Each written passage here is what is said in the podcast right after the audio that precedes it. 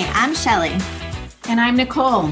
And you're listening to the Baby Pro Podcast, where we talk about everything and anything related to pregnancy through the first year of your child's life.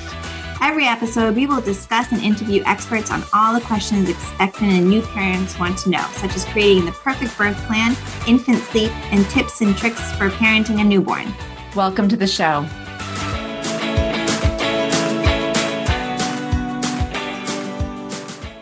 Hey, Nicole. Hey there, Shell. How are you? I'm good. How are you? I'm good. So we're in the middle of tropical storm. It was downgraded to a tropical storm. Yep. And it was Hurricane Henry. Did they change the name when they downgraded it? I don't think so, right? I don't think so. I think it's still Henry. Henry with yeah. an I. Yep. So you can hear the wind and the rain in the background. Yep. Um, this week, we're talking to Allison Macbeth from Blue Poppy Health about fertility and menstrual cycles in the postpartum period. Ah. Did you, I know you breastfed for a short time. Did you experience delayed ovulation? Um, I don't know that I did because I only nursed for such a short amount of time. I don't think so. I want to say that I got my period very soon after all my kids. Um, even my longest lasting breastfeeder was four months. And I want to say it was like just a few weeks after that six weeks of bleeding, I got my first period. So mm-hmm. I don't think I had delayed ovulation. And with one of my kids, I was pregnant mm-hmm. right after while only breastfeeding. So yeah, no, I didn't. I think with each of my kids, it was over a year. Wow. Yeah. So like nice. My body just really responded to those hormones. Right. Yep. That's great. Um, and I think that this is such an important topic because no one really talks about fertility and cycles that much. Right. Something I get asked all the time, but so I'm really excited about this interview, but first let's talk about our favorite of the week. Great. Do you want to go first? No, you go. I love okay. those years. So I got I was having trouble staying hydrated. And so I bought the Doctor Berg's electrolyte powder. Have you heard of it?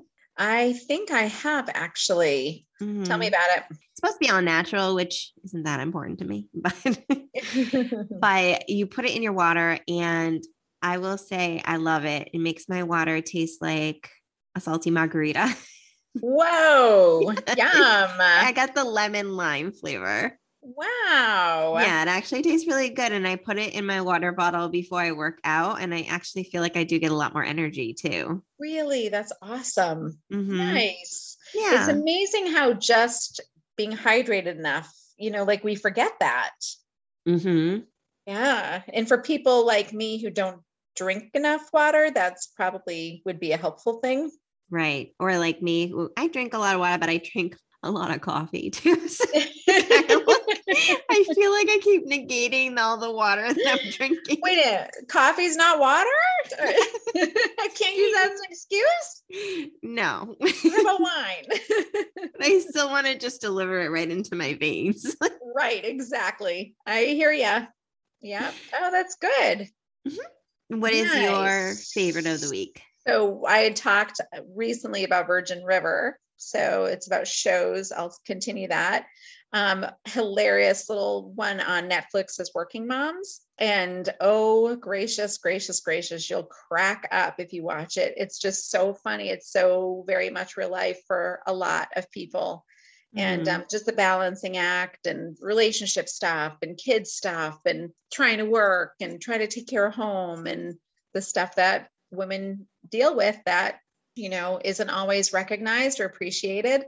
Um, and it's a riot. So mm-hmm. I loved, I loved that. Yeah. I love that show. I haven't, I know they just released the new season recently mm-hmm. and I haven't started that season yet, but I binge watched, I think it's two or three seasons. I think yes. it's season three or season four. I have not watched the latest either. And I think okay. that's season four.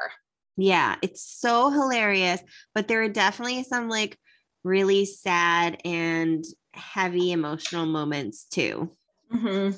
Yeah. Yeah. But yeah, it's a great show. That was a good one. Then I'm going to have to catch up and uh, see what's going on with the next season.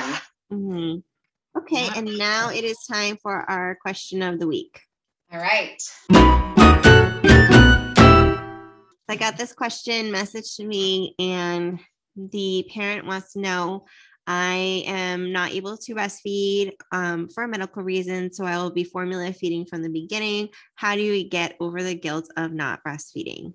Oh, mm. oh, that's sad. Well, how did you respond to it? Have we responded? We haven't. Yeah. I think that, I mean, my opinion on that is that I think, I think that a lot of us struggle with guilt over things that we um, need to, first of all, maybe let go of.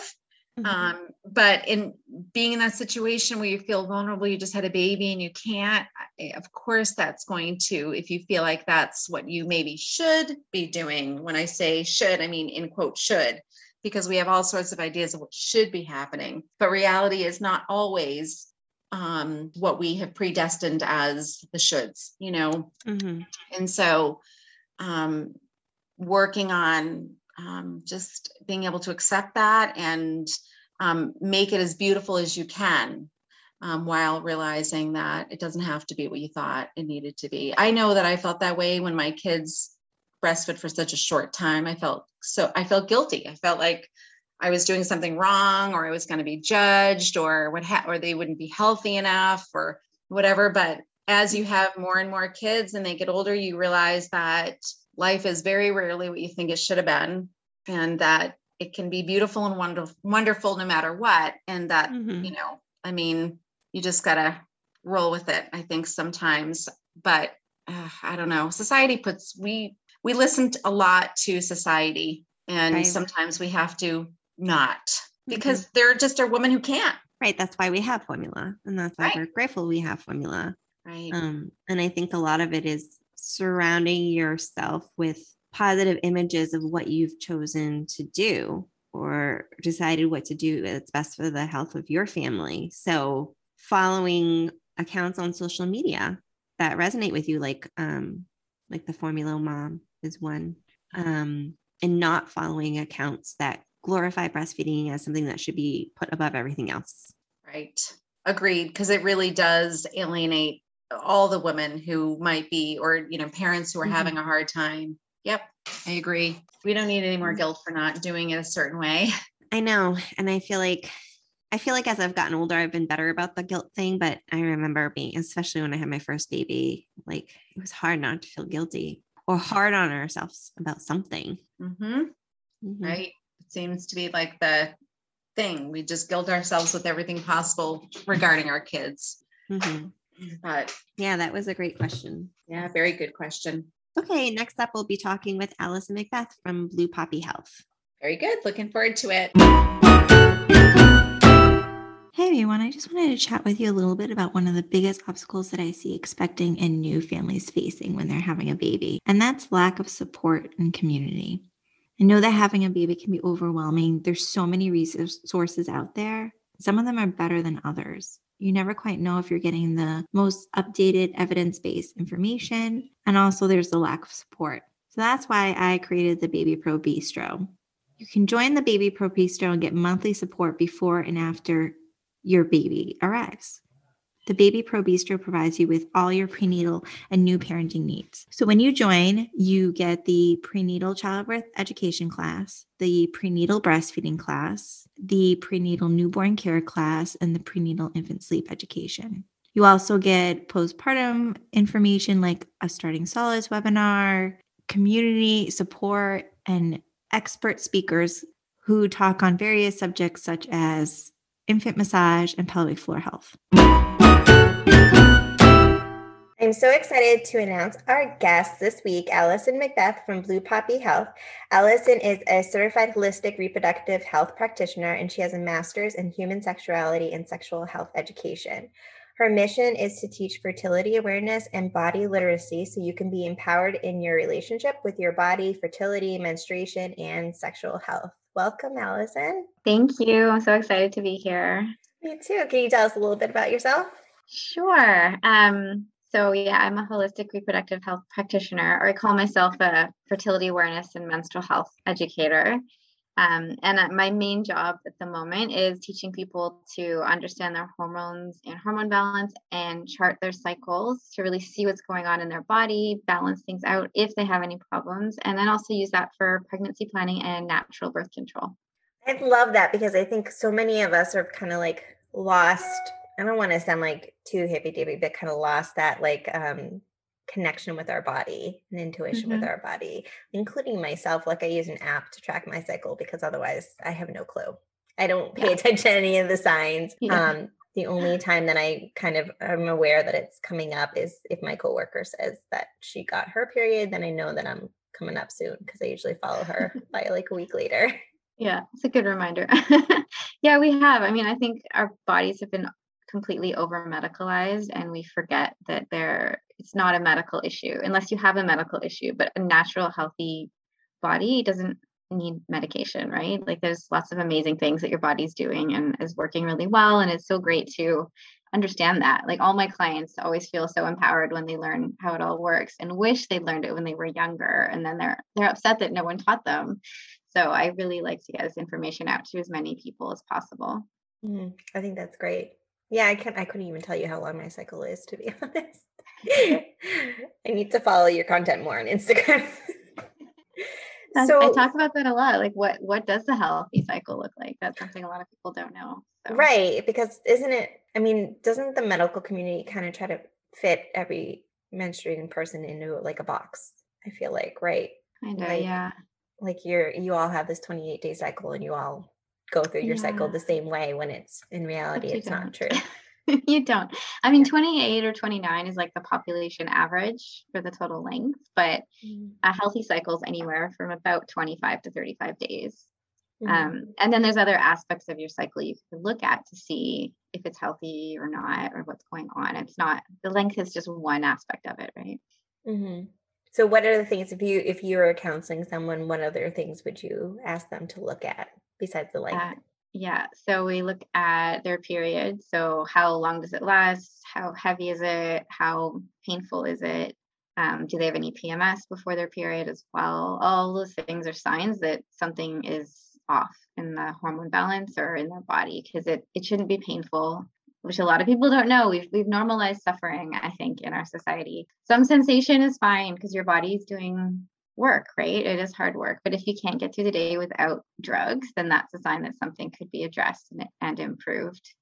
Um, and then we also look at when do they ovulate and how long is that phase between ovulation and their next period coming, because that tells you a lot about their hormone balance as well, and a few other things, but those are some of the main ones. Mm-hmm. So I have to back up and, and go back to it shouldn't yeah. hurt.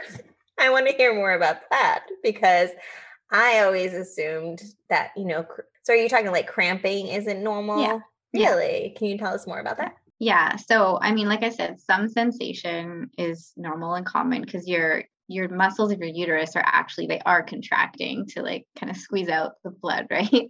And get rid of that extra tissue and all that kind of stuff if you're not pregnant. So some sensation is fine and it can be uncomfortable, but if it's like so bad that you have to take medication or you feel like you can't get throughout the day without drugs, then that is a sign that it's too painful. And so we've normalized pain in our society. And a lot of people don't realize this. They think taking drugs is just a normal part of getting your period, but that is a sign that something can be addressed and improved. And there's lots of things you can do through like more holistic means. Um, mm-hmm. And that's a whole lot, that's a whole other conversation, is how to get rid of cramps. But there are some things that are sort of commonly known to be helpful, and like with any other health situation, you have to try things out and see what works for you, right? Because everybody is different.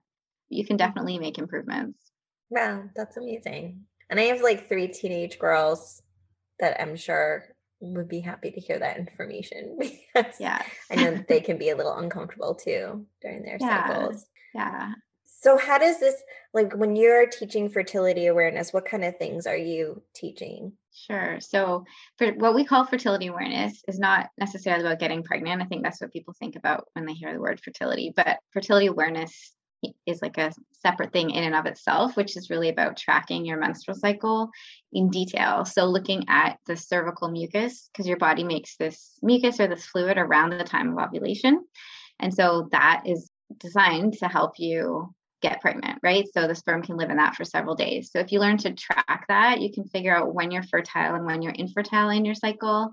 And so there's a daily observation. I teach people how to look for that, what it looks like and what that means about your fertility and means about your ovulation. And then also um, taking your temperature every day, first thing in the morning, is something that is part of the method that I teach. And if you take your temperature every morning, you can see when you've ovulated and you can confirm that ovulation has passed. And so there's there's lots of different types of fertility awareness methods, but they're all looking at those biomarkers of your fertility and your ovulation. And some also include hormone tests. Some only do mucus, some only do temperature. So there's various different combinations of things. Um, but the one I do does look at the mucus and the temperature. Mm-hmm. And how long do um, the people that you counsel about this, how long does it take them to make these observations? Like if you have a, like a parent or mom or a woman that's just like, I'm really mm-hmm. busy, I'm getting out of bed and flying out the door. Like, is it yeah. not going to work for her, or is it something quick that she can just do? Yeah. So it's, I always say it's like, like any new habit or any new routine, it takes a bit of time to, to learn it and figure it out. But once you've figured it out, it's like, just like tying your shoes before you leave the house, or brushing your teeth before bed. Like it becomes such a habit that you don't even think about it. Um, so it takes a few seconds for the temperature. You just pop it in your mouth when you wake up, and then you can record it at the end of the day before you go to bed. And with the mucus observations, you're literally just looking at the toilet paper when you're in the bathroom. So you're already there, you're already wiping. You just learn to start observing it and paying a little bit of attention to it. So it's just a couple of minutes through the day. Mm-hmm. That doesn't sound bad at all. Yeah. No, it's not. And then there's other extra solutions for people who have problems, for example, with, with the temperature taking. Some people um, have a very disrupted sleep schedule, especially with young children. um, mm. And there are different ways to deal with that depending on your particular situation. So whatever the, the challenge is, you can we can figure out a way to make it work. Awesome. And how does this relate to like fertility postpartum? Like how does having a baby in the postpartum period kind of change what you would look for? Yes. So that is a little bit different postpartum, definitely, but you can still do it. It still works. Um, you just might not be ovulating for quite a while, right? As you know, people can ovulate anywhere from about six weeks to more than a year. Like everybody's different, but you can learn how to track the cervical mucus and really understand what it means about your hormone balance and what's going on in your body.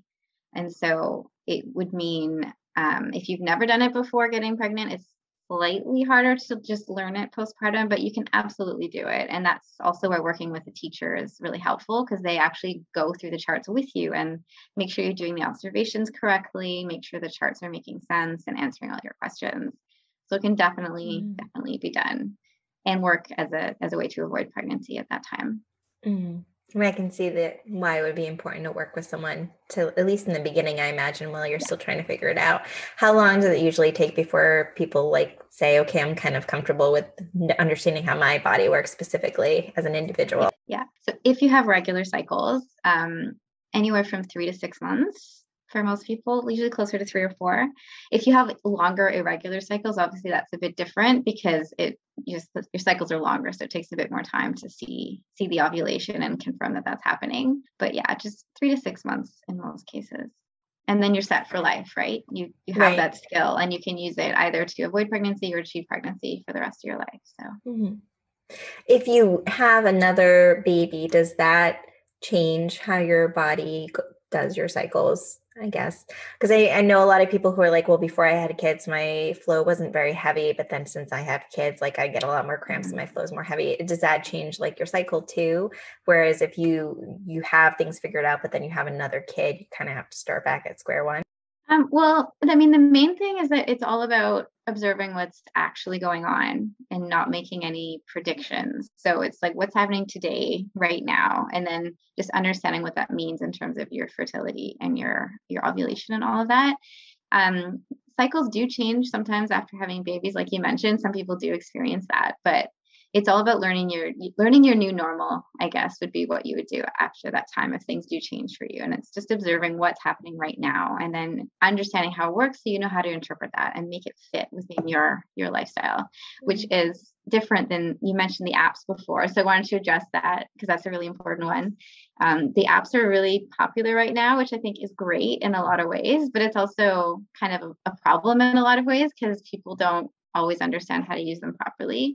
And so a lot of people think these apps are telling them when they're fertile, when they're infertile, when they're ovulating, but a lot of them work off population averages. So it's really important to know that apps are great for data entry. So you can write down your period, you can write down your mucus and your temperature, and then you need to decide when are you actually fertile or not. But if you go off the days of fertility in the app, there's a good chance it's going to get it wrong. Um, mm-hmm. That's, yeah, really important to understand, I think. Right. So as the, like you as an individual should be interpreting the data. You can track yeah. it in the app, but don't let the app interpret it for you. Is that kind of yeah. what you're saying? Yeah. Yeah, exactly. Exactly. Unless you don't mind getting pregnant, like that's, that's a different thing, right? Yeah. But in terms of birth control, um, and also if you're trying to get pregnant, but it's not happening, that's another situation in which you really want to make sure you understand what's going on in your specific body. Mm-hmm. So tell me a little bit about how it works, like in the body, doing this type of tracking to like prevent a pregnancy. Yeah. So basically the mucus is produced several days before ovulation and its job is to keep sperm alive and facilitate pregnancy. And so, and the sperm stays alive about three to five days, give or take. So you learn to observe for this every single day. And then as soon as the mucus starts, you are fertile because it's a sign that ovulation is coming soon, but you don't know exactly when it's going to happen, right? So as soon as you see mucus, you're in that fertile zone and you continue to be fertile until the mucus dries up. And then there's a specific calculation that needs to happen. And each method is slightly different. So I'm not going to tell you what that is, because depending on which method people choose to follow, that will be different. But once you, the mucus dries up and your temperature goes up, you can confirm that ovulation has passed and you can no longer get pregnant because that egg is long gone, right? So that means you can use that last part of the cycle um, to avoid pregnancy with fully unprotected sex. And there's no issue because there's no more egg, right? And then in the beginning of the cycle, again, each method is a slightly different way of calculating it. But those first few days, you can have unprotected sex because as long as there's no mucus, you know, you're you're far away from ovulation and the sperm will not survive. Mm-hmm. Yeah, that yeah. makes total sense. Yeah. yeah. And how does um, something like breastfeeding affect this? Yes. So there's different things to talk about when it comes to breastfeeding. So there is using breastfeeding as birth control is one conversation, and then actually tracking your mucus in your cycles as birth control during breastfeeding is kind of another thing. Um, but basically there, there is, like, you can get pregnant when you're breastfeeding. That's the first thing I want to say, because a lot of people think you can't, but you definitely can. Right. Yeah. Um, yeah. And there is a method of doing this, which is about ninety-eight-ish percent effective, which is called lactational amenorrhea method, which you've probably mm-hmm. heard of that one. Yeah. Um, and that's if the baby is less than six months, you had no return of bleeding after the, the initial postpartum bleeding, and the baby is fully and completely breastfed, then you probably won't get pregnant. And fully and completely breastfed means like even no soother, right? Like you, the baby really needs to be feeding on demand whenever mm-hmm. they want. Um, and it also helps if you carry the baby around and sleep with the baby, because basically the closer contact to your body, the more that helps to suppress the hormones. Mm-hmm. Um, but a lot of people don't know all the details and they just think they can't get pregnant when they're breastfeeding. And that's right. where there's a problem. yeah. Um, yeah. Which you've probably seen that with your clients, I'm sure. Mm-hmm. I believe the baby has to be feeding overnight too, right? In order for yeah. it to be, like, if they start sleeping through the night, it's not. Yeah. It's better not to anymore. do it. If there's more than like four hour, four to six hour gap between feeds, is probably mm-hmm. starting to be a little bit iffy. Mm-hmm. Um, I mean, nothing's, nothing's a hundred percent, right? That's right. one thing to keep in mind as well. Yeah. But yeah, if you're comfortable with that, then, then go for it. But a lot of people don't breastfeed in a way that actually um, meets the criteria. Cause even mm-hmm. if you're, if you're supplementing, for example, um, even just a little bit, it, that can change your hormone balance and that can stir right. ovulation happening again. Um, and then it's, so as soon as any bleeding comes back at all, mm-hmm. or it's been more than six months, or like you said, they start sleeping through the night, then I would recommend doing something else. Mm-hmm. Um, and if you wanted to continue with natural birth control, then I would definitely recommend starting to chart your cervical mucus, um, well, ideally by eight weeks postpartum. Um, or if you're more comfortable doing this breastfeeding thing, then waiting until you can no longer use that and then start charting your cervical mucus again. Mm-hmm. That's yeah. such great information. Yeah. And I think the most common, um, when I'm working with the families that I work with, I think the most common, um, I don't want to say misconception, but it's probably the closest word to it, is they don't realize that if they're offering a pacifier and the baby's sleeping through the night, that it's not as effective. They think, mm-hmm. oh, if you're exclusively breastfeeding, it's effective. Um, but yeah. they forget that that has to be like around the clock. Yes. It's only really like modern day culture that tries to get babies to sleep through the night as early as we do. Like, they're not really meant to do that. It's um, true. I agree. yeah. And traditionally we would be fine with them waking up all the time. So mm-hmm. that's yeah. how our bodies evolved, I guess, because it's to protect the baby, right? Exactly. Yeah. Yeah. Exactly. Exactly. I agree. Um, so what about if a mom has not had her cycle returned, um, because she's breastfeeding and would like to get pregnant again, does she have to wean in order to get pregnant? Like, can you talk a little bit about that? Sure. So the, the first thing I'll say, and it's kind of the same with all health stuff, is that everybody is different. So some people you see, they get pregnant and then they're tandem feeding both children after they have the second baby, right? But for other people, um, they can't get pregnant while they're still breastfeeding. So there's no way to know for sure. But my recommendation would be to start, again, start charting your cycles. Or if you're not having a cycle, just charting your cervical mucus, because that shows that you're, once you see that coming back, that your body's kind of trying to get into ovulation. It can take a while before that happens. So you might have phases of mucus and then nothing, and then mucus and then nothing. But eventually it will lead to ovulation. And all those phases of mucus are potentially fertile, because at some point, one of them actually will be ovulation, right? Um, and you can sometimes catch that egg even before you have your first period. So you can have mm-hmm. no periods between children. Some people do that. Mm-hmm. Prolactin is a hormone you can get tested. So if it's been a while and you're not getting your cycles and you're also not getting pregnant, you can check your prolactin levels um, and talk with a healthcare provider. Because if that's, I don't know the numbers, but if that's at a certain level, then that can be still suppressing your cycles. So you can get that checked out just to see. But it would depend on the family and the individual and kind of what what works for them and what they want to do. But I would definitely suggest starting there anyways. Mm-hmm. And if their prolactin levels are too high, would weaning be like the only option to bring them down? It's up to them probably how long they want to wait, right? Mm-hmm. Because lots of people do still get pregnant while they're breastfeeding, um, like I mentioned. So there's just no way to know for sure how your body's going to react. So you could, I wouldn't say you would have to wean. If you don't want to wean, you wouldn't have to wean completely, but you might think about maybe cutting back a little bit mm-hmm. if your levels are a bit high of prolactin.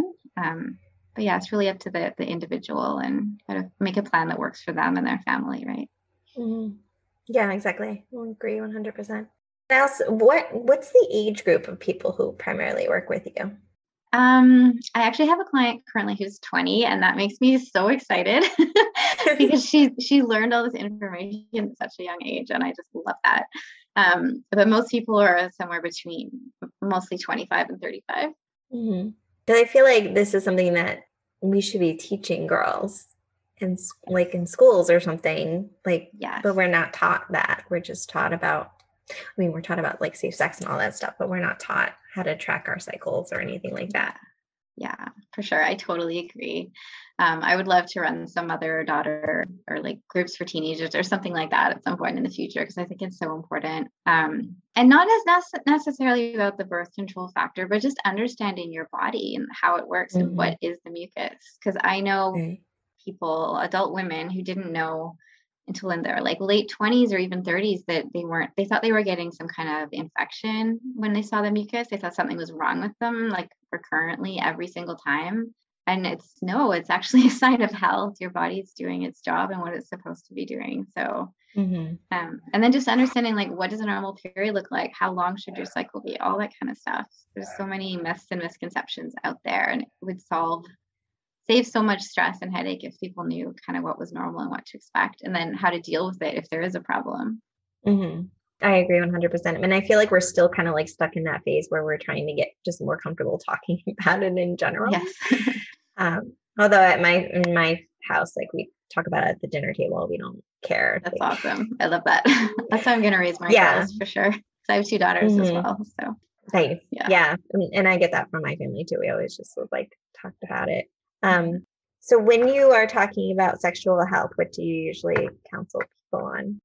Um, so, I mean, I always kind of do like a holistic assessment, looking at all kinds of different things and how it plays into their health currently. So like relationship stuff, if they've had S T Is, um, any like body issues or body image issues, all that kind of stuff plays into like your relationship with your body and how it affects your health and how you feel about yourself and all that kind of stuff. So it's it's all stuff that comes up. There's a few questions I ask everyone specifically, and then other stuff just as it comes up in conversation. And then it also depends if they're trying to get pregnant or avoid pregnancy, right? Because then if they're trying to avoid pregnancy, we'll talk about how they manage that fertile phase of their cycle, like how they're going to deal with those days if they don't want to get pregnant. And then if they're trying to get pregnant, there's sometimes there's other issues that come up, you know, making sure um, sex doesn't just turn into a chore to try and get mm-hmm. pregnant and, and dealing with all that as well. So it really just depends, depends on the person. Yeah. So you mean it when you say holistic, like you approach it from all angles. I love that though, because, you yeah. know, if you go to other providers, it's just kind of like they're going to address this one single problem and not look at the whole picture. And yeah. we need more providers that are going to look at the whole picture. Yeah. And that includes like goal setting through their their life. So looking at nutrition, exercise, stress management, like all that stuff's all connected. So I make sure to go through all of that with people. Mm-hmm. Can you talk a little bit about how nutrition ties into fertility? Sure. Um, so our bodies are fueled by what we eat, right? And there's a lot of research around how different nutrients and different supplements affect affect your health and your hormones and all that kind of stuff. So if you're having problems with your cycle, then I would definitely recommend looking at your diet and what you're eating. And obviously, like like with all sort of health things, a lot of it is fairly common sense, but it's hard to follow sometimes depending on your resources and the time you have to commit and all kinds of things, right? But ideally, you know, eating whole foods, so cutting out the extra additives and weird chemicals, and um, like eat food as close to the source as you can, basically, right? Um, that just by itself, even if you can't afford a whole bunch of supplements, just doing that can be really helpful. And then individually, of course, everyone's different. So looking at what are people allergic to, what might be causing inflammation in their body, um, and that kind of stuff can have a really big effect. Mm-hmm. And then also if they've been on hormonal birth control, that's a whole whole other thing as well. Yeah. Because hormonal birth control has actually been proved by research to um, it causes certain nutrient deficiencies in the body. And so that's one of the reasons it can sometimes take time for people's cycles to regulate after they get off, is because their, their body is nutrient deficient at that point. So again, it depends on the, the person and the situation, but those are some of the things we look at. Yeah. And I think that's some of the things that people need to be aware of. Like, um, there's a lot of research showing that if a for a teenage girl is put on hormonal birth control too early in her stages of development through puberty, it can actually affect how much breast milk she can make later on in life after having babies. Just really, I hadn't seen that one. That is amazing. Mm-hmm. I noticed that you post a lot of information about P C O S mm-hmm. on your Instagram. So I work with a lot of moms who have P C O S um, mm-hmm. because P C O S is a risk factor for low milk supply. Oh, Although a lot of that. times they have oversupply too. I feel like it kind of goes either way. So yeah. Can you tell us a little bit about P C O S and how it relates to fertility? Sure. So P C O S is polycystic ovary syndrome, and it's something it's fairly common. Um, I can't remember the number, maybe close to ten percent of people. I don't know if you know the number, is it? I don't know the number, but I know it's like underreported because a lot of times it's missed, right? Yeah. Yeah. yeah. But basically the, the signs of it are usually long and irregular cycles, which means they're not ovulating very much. Um, often they have elevated androgen hormones and other hormones in their body are at a different, um, like higher level than they should be. And then sometimes people have like acne or male pattern hair growth and stuff like that happening. Um, not always. I mean, there's different versions of it as well. Like I said before, everyone's different. mm-hmm. um, but yeah, so that is something that can be challenging, especially if people are trying to get pregnant. And this is, I posted just today, actually, maybe that's what made you think of this, but about why charting is a good thing to do if you do have P C O S, because you can really, looking at the charts, you can really see a lot about what's going on in your mm-hmm. body and your hormones. Um, and then if you are trying to make improvements and changes, you can see things changing over time. You can see the improvements happening because there's certain characteristics in your chart that are fairly common if you have P C O S. Mm-hmm. So there's lots, lots of benefits for charting as well, especially again, if you are trying to get pregnant, because you really want to figure out when you are ovulating, because, you know, it's not like you can sort of make a guess because your cycle's around thirty days, right? It could be all over mm-hmm. the place. So mm-hmm. yeah. Yeah. And as I understand it, there's like varying forms of severity of the symptoms, right? You could have P C O S and have absolutely no problem with your periods and get pregnant easily and make plenty of milk. Mm-hmm. Um, but then for other people who have it, it does affect them more. Mm-hmm. Yeah. Yeah. There's different, of course, like with anything, there's different severity. Mm-hmm.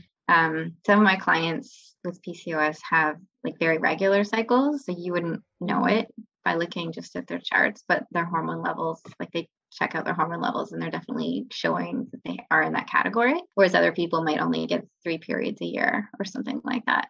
And with that one, one of the main things is their insulin sensitivity is usually a challenge. So looking mm-hmm. at food and taking certain supplements can be really, really helpful for those people. Mm-hmm. Yeah, one hundred percent. And I think it's important for them to be aware that it could be a risk factor for like infertility and low milk supply too, because a lot of them aren't told about that. And, you know, if you go in knowing it's a risk factor, you're going to monitor your baby's weight more closely in their intake and be a little bit more cautious. Yeah, definitely. Yeah, that's great to know. How did you kind of fall into this field? How did I get into this field was basically... I've always been interested in relationships and sexual health and all that kind of the local Planned Parenthood, Parenthood telephone helpline when I was doing my undergrad, and I loved it. And like most people in undergrad, I had no idea what to do with the rest of my life. And so I realized I should try and figure out a way to make this a career. So I've been, because of that, that's what I did, right? So I've been working in sexual health education for twenty years now. Yeah, after that, after my undergrad, I went off and got a master's in sex education, where I actually studied and did research in schools um, and what parents' attitudes and opinions to that. So it was really fun doing that as well. And I've worked in all kinds of different sexual health jobs over the years. But when I discovered fertility awareness, I was in my early thirties, and I just, I thought it was so amazing and empowering and exciting. And I just had to teach it to as many people as possible. Mm. Yeah. And I think especially like in our culture where I think things are changing, but like I said, mentioned earlier, it's like the period is like almost a dirty word and people don't want to talk about it. And you, they just kind of want to like shoo shoo it under the rug. It's not proper mm-hmm. conversation. And I feel like, no, we need to bring, we need to like normalize talking about our periods and talking about fertility. And um, I remember there was like a, a newspaper article a few years ago or, or a news story about a teenage boy that was trying to normalize boys having like menstrual products on them in case their friend who is female, like unexpectedly started her period or something. And I just remember thinking that we need more of that. That's totally awesome. That's awesome. That's really awesome. I also remember like, and this is many, many, many years ago, maybe like ten years ago, there was a midwife who was, she had a blog, and every day she would post pictures of her cervical mucus and like kind of take the readers through the process of like observing the cervical mucus and what it meant.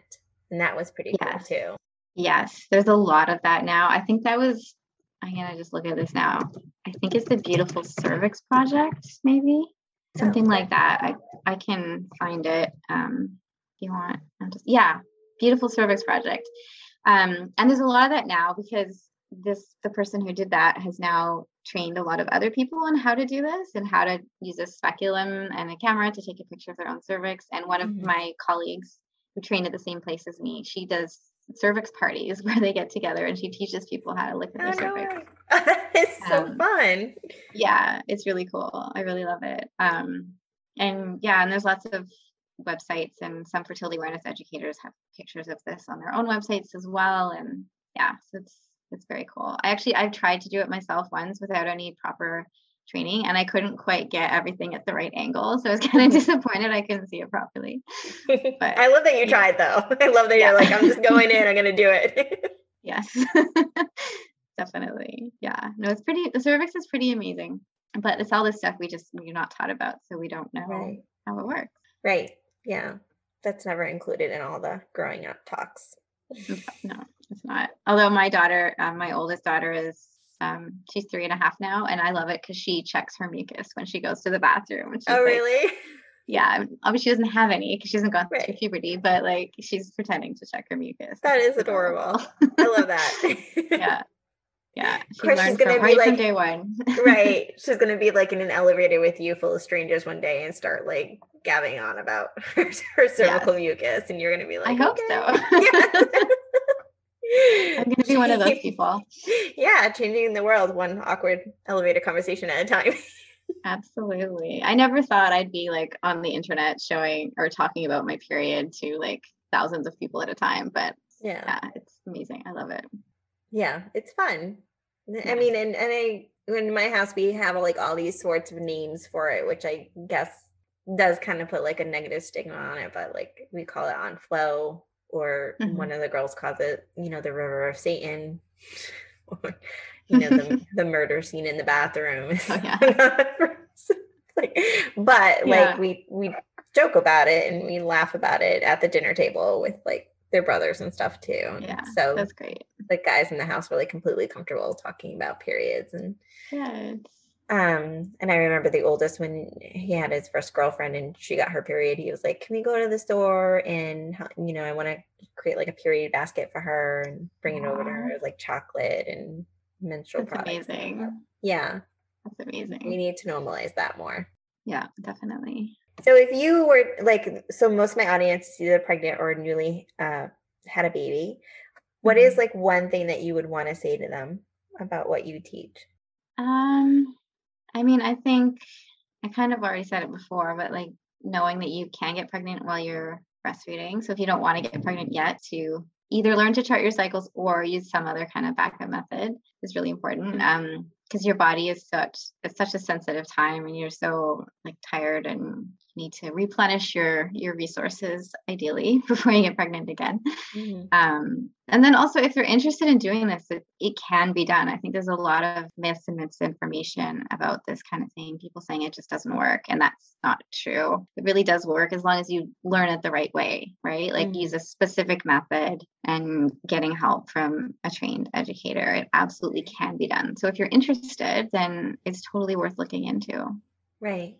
And that's just this form, like any other form of birth control, it, like taking the pill, it works, but you have to take the pill every day. You have to actually do it yeah. and follow the directions. Yeah, exactly. Ended. Yeah. So I exactly. guess that makes sense. Yeah. So talk a little bit about your services. Do you do like one-on-one consultations? Do you do classes? I know, I think I saw that you do one-on-one with, on your website, right? Yeah. So my main thing is one-on-one.